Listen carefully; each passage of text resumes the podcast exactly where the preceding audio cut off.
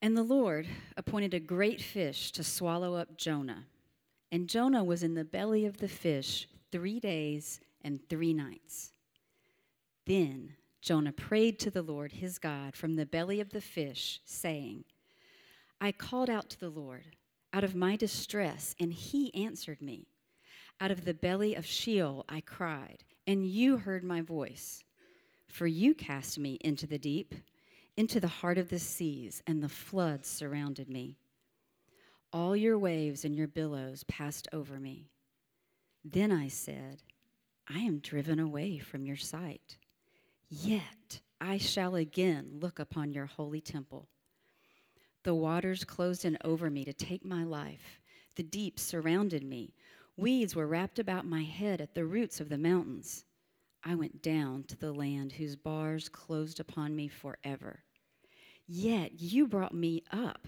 You brought up my life from the pit. Oh, Lord, my God. When my life was fainting away, I remembered the Lord, and my prayer came to you into your holy temple. Those who pay regard to vain idols forsake their hope of steadfast love. But I, with the voice of thanksgiving, will sacrifice to you. What I have vowed, I will pay. Salvation belongs to the Lord. And the Lord spoke to the fish, and it vomited Jonah out upon the dry land. This is the word of the Lord.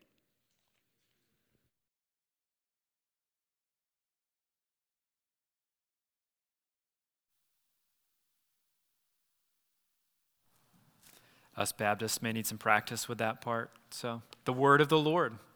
Thanks be to God. Thanks be to Him. Let's pray. So we do thank you, Father, for being a God that speaks to us. You've given us your word, and so help us now to open our eyes to see wonderful things in it and give us hearts to receive what you might have for us today. Amen. All right, so today we return to the book of Jonah. We were here last week, and we're finding out that although there's only four short chapters in the book of Jonah, this book uh, packs quite a punch. I'd strongly encourage you, if you weren't here last week, to go back and listen to Larry's sermon, or maybe even if you were here last week, it would still be worth listening to again because uh, it was really helpful, very challenging, and set us up perfectly for the remainder of the book. Uh, today, we come to the part of the story that's probably the most well known and the least well known all at the, the same time. You know, if you were to ask somebody, So, do you know about the story of Jonah? They would probably respond, or you might even respond, you know, summarize Jonah for me. Yeah, the guy that gets swallowed by a whale, right? Uh, but the rest of the chapter that we just heard read is often overlooked. It's kind of different from the rest of the book. Uh, it's not a continuation of the narrative per se, it's like poetry.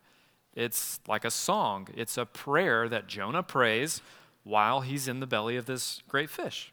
So, let's go ahead for just a second and talk about the fish, okay? Uh, because to be fair, a man swallowed whole by a fish and somehow living to tell the whale of a tale is indeed fascinating and a bit, uh, admittedly, a bit fantastical. Okay, uh, I remember as a teenager, like just thinking about or trying to figure out how could someone survive in the belly of a fish. You know, was this a whale? Was it a shark? Was it a whale shark? that was my top vote at the time, a whale shark. But you know, um, how fantastic or far fetched this part of the story sounds to you reveals a lot about you. It reveals a lot about your background, your upbringing, your culture, and probably how many times you watched Pinocchio. You know, if, if, if like many of us, you grew up and were educated in the West, where miracles and supernatural events are somewhat suspect, then this part of the story you know, definitely messes with you a, a little bit. To many modern people, the story of a man being swallowed by a fish, it just sounds so outlandish that it's either dismissed outright or people fixate on the fish uh, such that they miss the ocean for the seaweed, right? But if you're from a culture where the spiritual realm is recognized just as ready, readily as the physical, then this part is not such a hard thing to swallow. And I'm sorry, I'm done with the done with the fish jokes. I promise that was the last one. I could spout off more, but I'm gonna I'm gonna stop. So, The point is, what you already believe and assume about the world and God and miracles will affect how you feel about this story. But let's remember Christianity is centered around the truth that God came into the world as a man and lived and died for us and then was raised again from the dead. Okay, so we believe that God intervenes from time to time. And when you think about this, you know, like the miracle difficulty of maintaining Jonah's oxygen levels inside a fish stomach, it's not like a level 1000 miracle challenge for God, right? And the author of the story, really, he hardly misses a beat when the, the fish comes on the scene. He doesn't emphasize it, he doesn't spend any time describing it, he doesn't play it up in any way. It just kind of gets like an honorable mention. The Lord appointed a great fish to swallow Jonah. Moving on, next thing, you know. Uh, Thomas Carlisle has a fascinating little book of short poems about Jonah, one of which reads like this I was so obsessed with what was going on inside the whale that I missed seeing the drama inside Jonah. Told you they were short poems. I like short poems. But you know, this chapter has so much to show us about ourselves and more importantly about God and his mercy and what that does inside of us. You know, what do we do when life throws us in the deep end or we've thrown ourselves in the deep end and God seems a million miles away? How do you pray when you are at rock bottom? There's a lot to glean here, but I'm going to focus on three things about God's mercy and how it interacts with Jonah, and by extension, how it interacts with us. So, first, we'll look at where God's mercy finds Jonah. Second, how it affects him. And then, third, how it eclipses him. So, where mercy finds him, how it affects him, and how it eclipses him. So, where mercy finds him. Uh, after Jonah is tossed overboard by the reluctant sailors, if you remember from the first chapter, you might expect the story to end. you know, and Jonah drowned. The end. You know, but and I'm sure that's probably what the sailors expected to happen, probably what Jonah expected to happen. But plot twist, uh, chapter 1, verse 17. And the Lord appointed a great fish to swallow up Jonah. And Jonah was in the belly of the fish three days and three nights. You see, God had arranged other plans for Jonah. And his pursuit of Jonah in this book is nothing short of masterful. He is always two steps ahead of Jonah, ready to take him by the hand or by the scruff of the neck if necessary. And this is both, uh, I think, to us comforting and a little frightening, but mostly comforting to me because I know that I am prone to wonder. And a God who doesn't give up on his people when they run from him, but chases them down, is always ahead of them, and knows just how to get their attention, is a beautiful thing, really. Uh, but Jonah has to learn the hard way the words of Psalm 139 Where shall I go from your spirit? Or where shall I flee from your presence? If I ascend to heaven, you are there. If I make my bed in Sheol or the grave, you are there. If I take the wings of the morning and dwell in the uttermost parts of the sea, even there your hand shall lead me, and your right hand shall hold me. But you know, the even more surprising part of this plot twist is that the fish was not just sent as like a slap on the wrist or to get Jonah's attention. The fish was God's way of rescuing Jonah from certain death in the sea. Okay, the fish is God's mercy to Jonah. You heard his prayer uh, in the scripture reading earlier, and pa- perhaps you notice uh, he prays as if God has already delivered him, which is kind of a strange thing to pray from the belly of a fish, right? He says, I called out to the Lord out of my distress, and he answered me. Out of the belly of the grave I cried, and you heard my voice. This is all in past tense, which has made some scholars question like whether this prayer even really belongs at this point in the book. You know, maybe this was supposed to come after verse 10 when the fish is spit him back out, but the passage is, is pretty clear. Where's Jonah when he prays? He prays from the belly of the fish. And so this means that his prayer is a reflection of the mercy that God has already had on him and is even having even now. You see him reflecting on this in verses 5 and 6. The waters closed in over me to take my life. The deep surrounded me. Weeds were wrapped around, about my head at the roots of the mountains. I went down to the land whose bars closed upon me forever. Yet you brought up my life from the pit, O Lord my God. So Jonah's praying all this where? Still in the fish. He's realized that the fish is not God giving up on him, the fish was God meeting him at the very end, at his absolute lowest point. And in you know in my imagination as I read this story, I just wonder like when does this hit Jonah? When does he have this epiphany? Uh, like, what point after fleeing from Israel, being caught in a raging storm, thrown out of the boat into the storm, and then nearly drowning, and at the last moment, this giant sea creature snatches you up, and three days later, you find yourself not dead? like, I am, holy cow, I'm still alive. When does it hit him? God, you just aren't going to give up on me, are you? You see, God has orchestrated all this the storm, the casting of lots of the sailors to get Jonah right where he needs him to be. God's mercy meets Jonah when he is at the very bottom. And yet, this kind of mercy is what C.S. Lewis called a severe mercy. You know, the storm, the water B&B that he stays in inside the fish, like these are not what we would hashtag as blessed or God's mercies. Yeah. Um, Anderson Cooper did an interview with comedian Stephen Colbert on grief and loss after Anderson Cooper's mother died. And both of these men have suffered terrible tragedies in their lives. Um, Anderson Cooper lost his father at a young age and then later lost his brother to suicide. Stephen Colbert's father and two of his brothers were killed in an airplane crash when he was 10 years old. And apparently, Cooper and Colbert, like, they corresponded about this. And Stephen Colbert shared about how his faith affected the way he dealt with tragedy, which then led to, to this interview. It's a really, it's a really interesting and genuine, moving conversation about grief. I don't agree with like everything that Stephen Colbert says in it. It is Stephen Colbert after all, but there's a really tender moment in the interview where Colbert is pressed on what he previously said about faith in the midst of tragedy.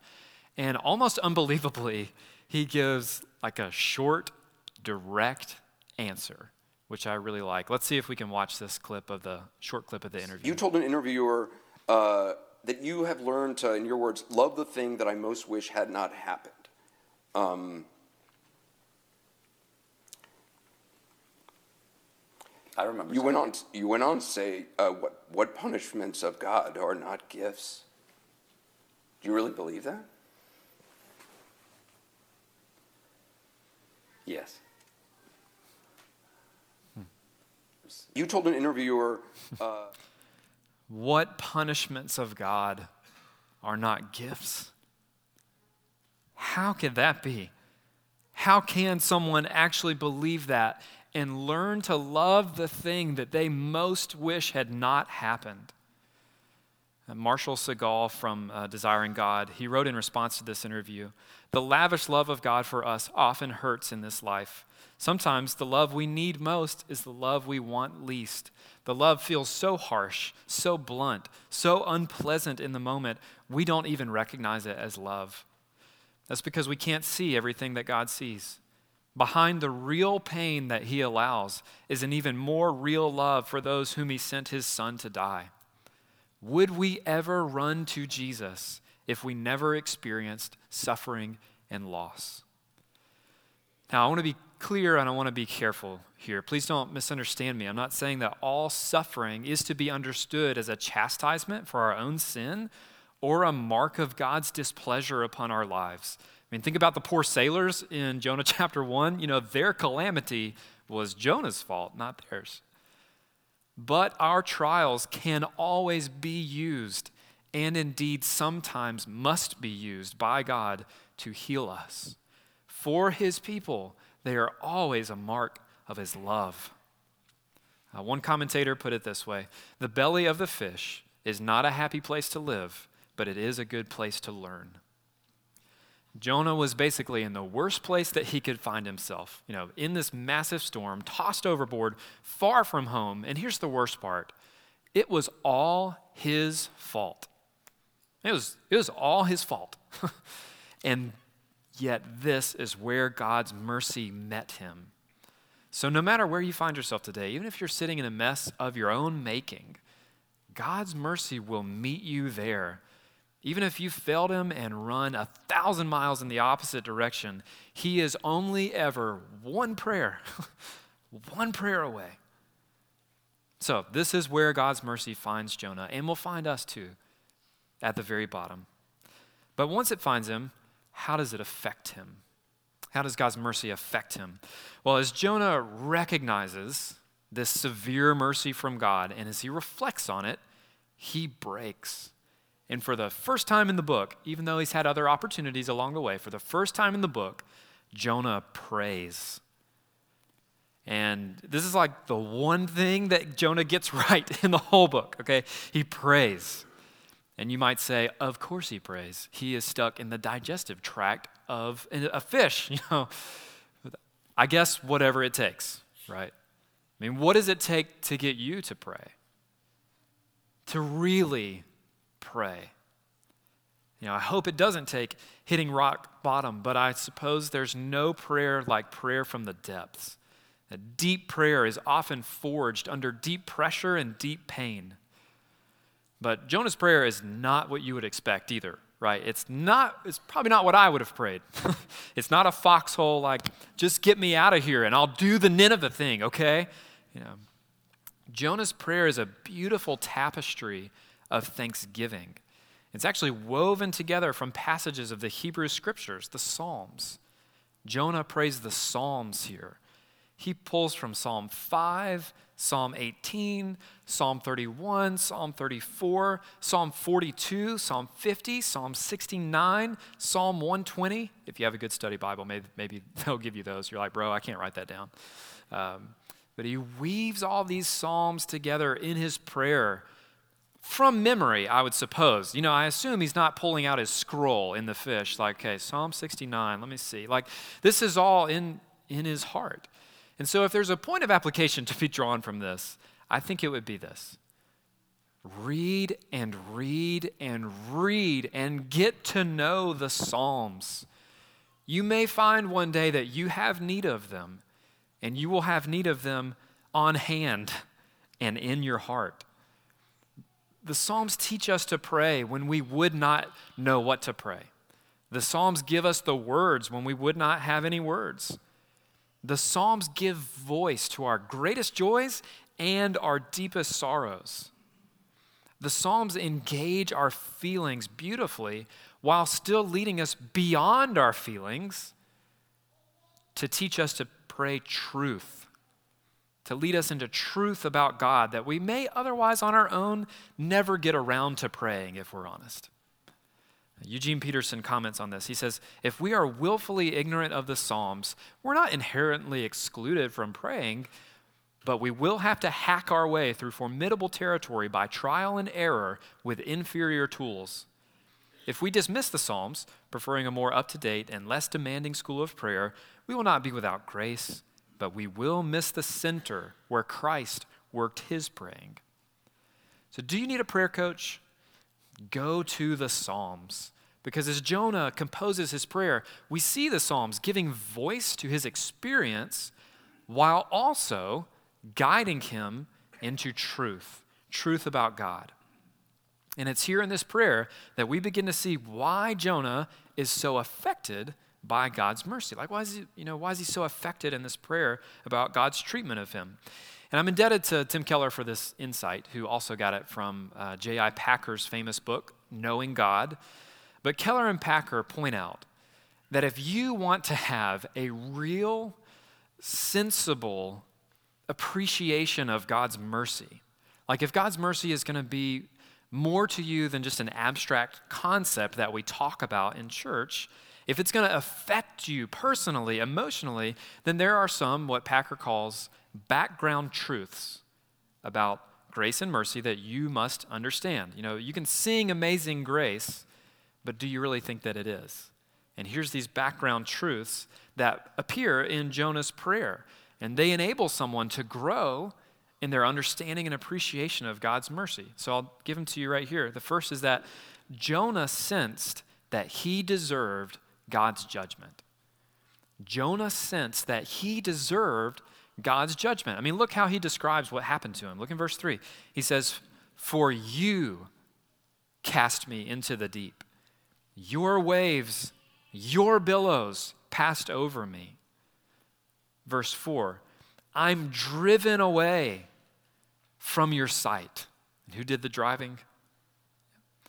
Jonah recognizes his guilt before God and that God has a right to banish him under the waves and just leave him right there. And, you know, as modern people, we tend to have a hard time with this. You know, most of us like the idea of a kind, benevolent, divine being, but like a God who has these holy standards and deals out judgment and punishment. You know, thanks, but no thanks. But Jonah recognizes this and he owns up to it. And so must we if we're actually going to understand mercy. Because you see, mercy implies a transgression. If there's no real offense, like if God's not really bothered by sin, then there's no mercy involved at all. There's just kind of a vague, oozy sentimentality. If we throw out any notion of judgment, we miss the very heart of mercy. You know, in fact, the more holy and righteous that you understand God to be, the more you will feel, wow, what it means for him to have mercy.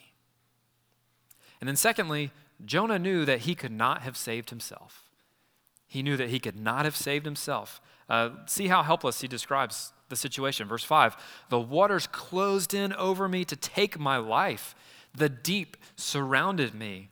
Uh, the message paraphrases it colorfully The ocean gripped me by the throat, the ancient abyss grabbed me and held me tight. And then verse 6 I went down to the land whose bars closed upon me forever. Verse 7 My life was fainting away. I mean, drowning, that's such a pointed picture of helplessness. Uh, so I grew up near the ocean, and I've had a couple of instances where I began to feel this type of helplessness and panic in the water. Um, as a young boy, as somewhere around eight or 10, I was caught in a rip current while we were on vacation. And I remember uh, my mom yelling to me from the shore. I was trying to look at her. She knew I was having trouble and was getting pulled out, telling me not to fight it, you know, like the thing you're not supposed to do with the rip current, but like try to catch a wave, ride it in, or come around this way. And, you know, I could not hear a word she was saying. Uh, I didn't know what to do. And even if I had, I don't think 10 year old toothpicks really make the greatest human surfboards. So I swam and swam as hard as I could to catch a wave. But I was getting further and further away from the shore, and I was running out of strength. Like I had no, no idea what I was going to do. And this sense of panic, I remember the feeling, began to set in. But then all of a sudden, I felt this hand grab my wrist and sling me forward. And I felt my mom pull me out of a wave and then swim ahead to catch up with me, grab my wrist again, sling me ahead again, again and again until we got to where we could stand up. And I don't know how she did that. You know, maybe it's like just God given mama bear adrenaline that sets in when your kids are in trouble. Or maybe my mom is just a boss, you know, which she kind of is. But that was, that was not a good feeling. I was helpless. I could not save myself. And this is the exact picture of spiritual reality that you must understand if you're going to appreciate God's mercy. The old hymn puts it so well Not the labor of my hands could fulfill thy law's demands. Could my zeal no respite know? Could my tears forever flow? These for sin could not atone. Thou must save, and thou alone. And then the third thing that Jonah realizes is that God intervened. And this is the only reason why he does not perish. To put it more succinctly, Jonah realizes salvation comes from God alone. Salvation comes from God alone. He prays in verse 6 I went down to the land whose bars closed on me forever, yet you brought up my life from the pit. And then verse 8 Those who pay regard to vain idols forsake their hope of steadfast love. Again, the Message Bible renders this those who worship hollow gods, God frauds, walk away from their only true love. In other words, there's no steadfast love to be found, no mercy, no salvation in any other place, any other God or God's substitute.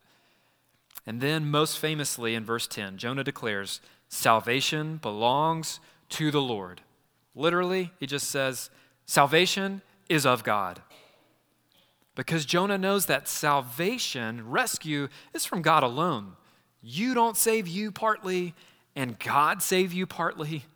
Salvation is accomplished by God alone and is found nowhere else. And without feeling the weight of these three, what we've called background truths, our deserving of judgment, our inability to save ourselves, and God is the sole accomplisher of our salvation, then God's mercy will seem to you far less captivating. Now, here is one way that this chapter connects to our theme for this year, like engaging our neighbors with compassion and action. And I wish I could tell you that Jonah's new appreciation, new appreciation of God's mercy radically changed him and prepared him to be the kindest, most Ninevite loving prophet there was out there. But careful readers of the book are likely to ask how can you say that Jonah began to understand or appreciate God's mercy? Like, look at him in the next chapters. He's still hard hearted and spiteful towards the Ninevites.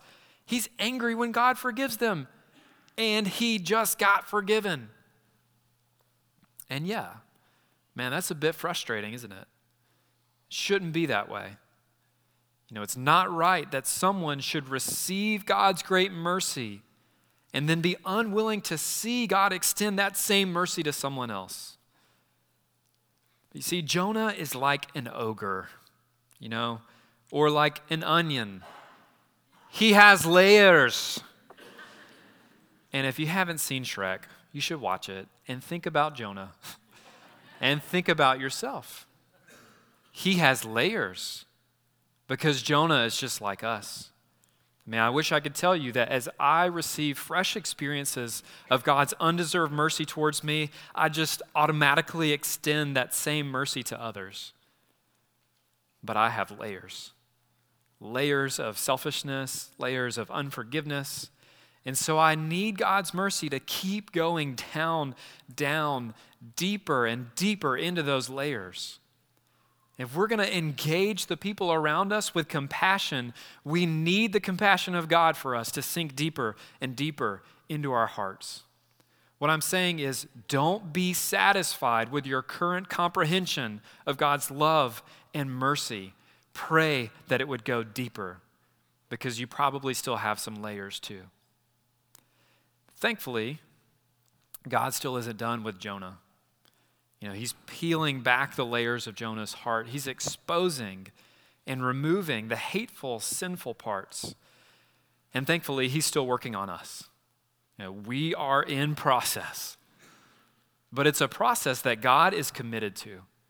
And if the book of Jonah should teach us anything about God, it's that he is not a quitter. And thanks be to God. And in Jonah's case, uh, even though he had no idea at the time, God was using his life to write an even grander story of mercy and grace. God's mercy goes far beyond this story, it eclipses Jonah. His mercy eclipses him. Because in the New Testament, Jesus makes an interesting reference to Jonah's experience. Uh, Jesus has been healing people and casting out demons, and so the Israelite religious leaders they come to him asking for like more proof more signs.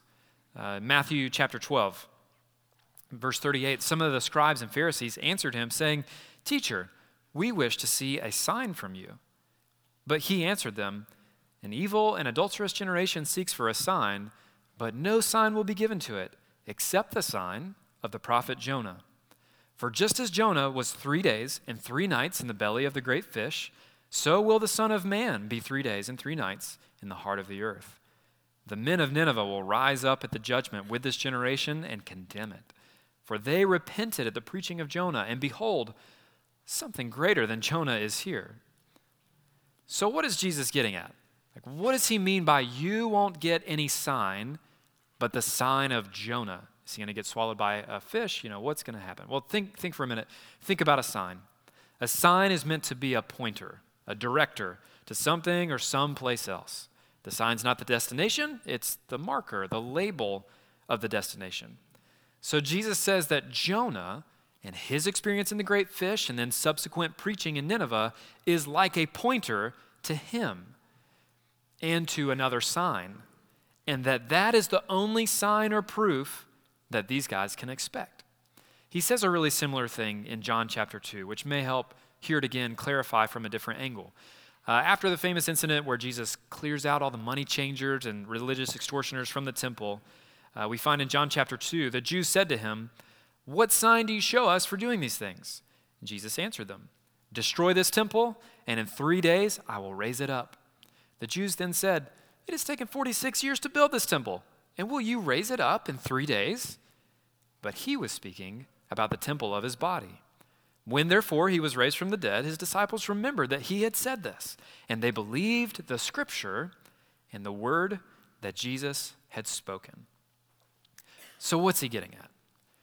Well, when Jesus is asked for a sign or a proof or a pointer to his validity as the Son of God, he always seems to redirect people back to the same thing his death and resurrection from the dead.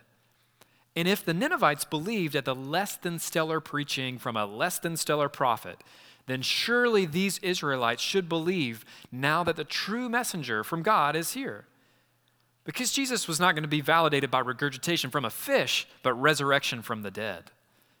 And so, if you are wondering, speaking to anyone here who really is curious, if they can know that all the claims that Christ makes about himself and that Christians say about Jesus, that he really is like the Son of God, the Savior of the world, if you struggle with that, if you're curious about that, let me encourage you to start by examining the evidence for Jesus' resurrection from the dead.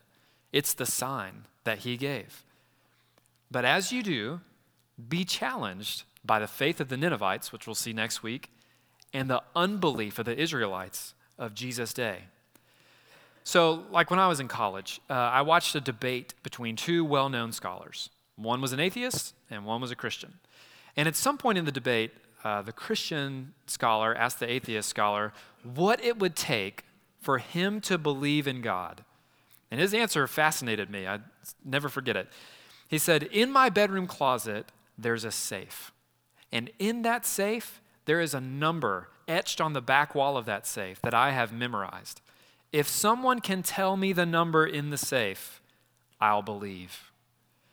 And of course, at the time watching the debate, I'm like, man, how awesome would it be if the Christian guy just like told him the number right now? You know, he believe, everybody in this room would believe. but you know, looking back, I'm not sure that that's how it would have gone, even if he could have given him the number.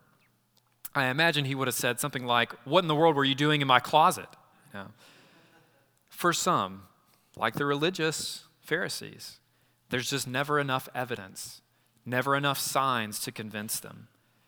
But Jesus does offer us a pointer for those willing to look his death and resurrection. This is the sign of Jonah. Because in many ways, Jesus' fate would be the same as Jonah's, only far, far worse. Jonah was in the belly of the fish, but the Son of God would be in the heart of the earth, the deepest and darkest grave of them all. He was fully swept under the waves of God's judgment.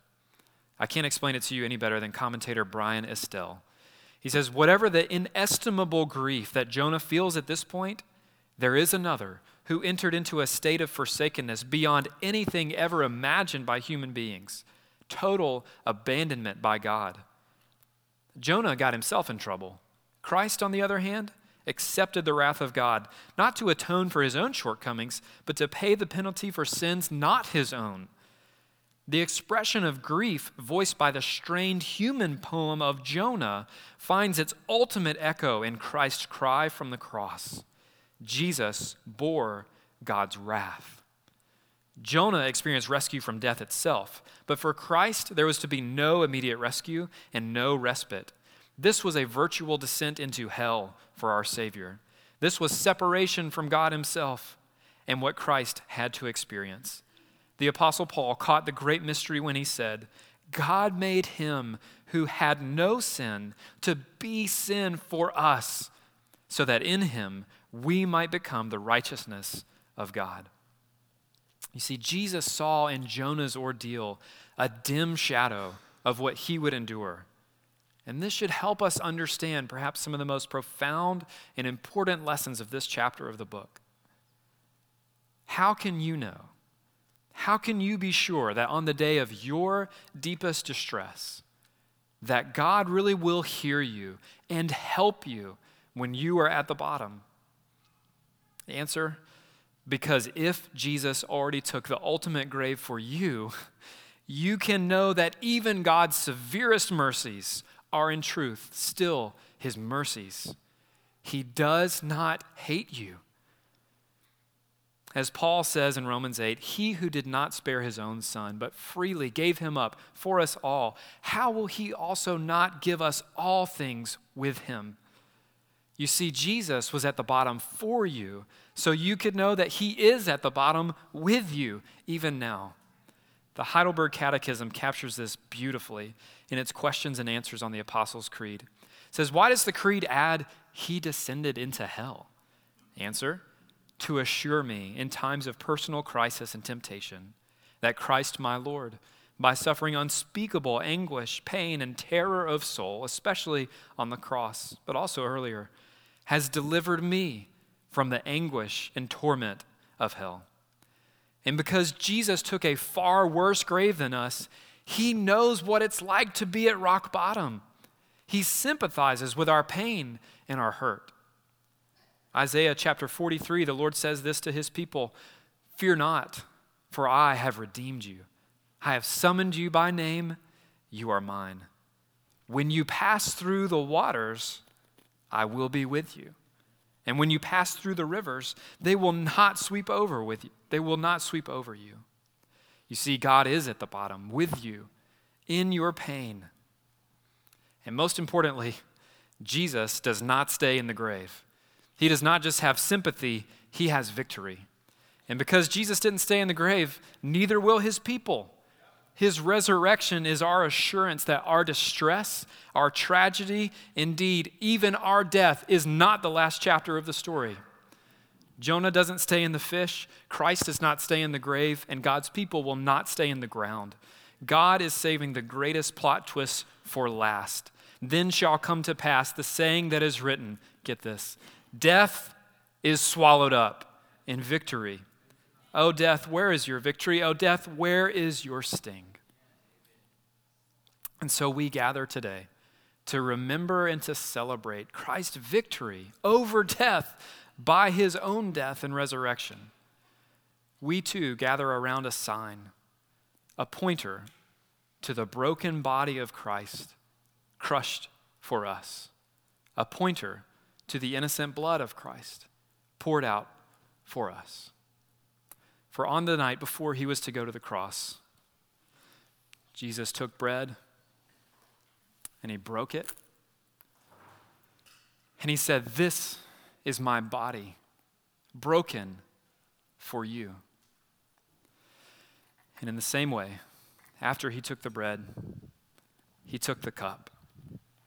And after giving thanks, he gave it to them and said, This is my blood, poured out for the forgiveness of many. The table at Northwake is open to all people who have trusted in Christ for the forgiveness of their sins and are walking in fellowship with Him. But if you're, if you're not at this point a, a Christian, or if you are a Christian, but you know that you have run a thousand miles away from God, let me encourage you today. The table is a symbol, but Jesus is the substance of what you need. Today, you can take that one step back to God and know His embrace. So perhaps uh, during this time, as the church takes communion, maybe you just want to pray the prayer of Jonah. Call out to God in your distress and know that He will answer you. Maybe it's been a long, long time since you've prayed. You'd like to pray with somebody. Uh, come find me. I'll be down here praying myself, and I'd be glad to pray with you. So if you're taking communion today, uh, just a reminder use the, the middle and then far aisles to approach, and then these two other aisles to return to your seats. So let's pray, and we'll take the Lord's Supper together. Great God, we give you thanks for this remarkable story, how it exposes our need for you and reminds us of your great mercy that you have provided everything we need when we could do nothing to save ourselves.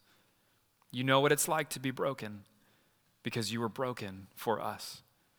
So as we partake of this bread and this cup, work your love even deeper into the layers of our hearts. Give us compassion for another because we have received it from you. Through Christ we pray. Amen.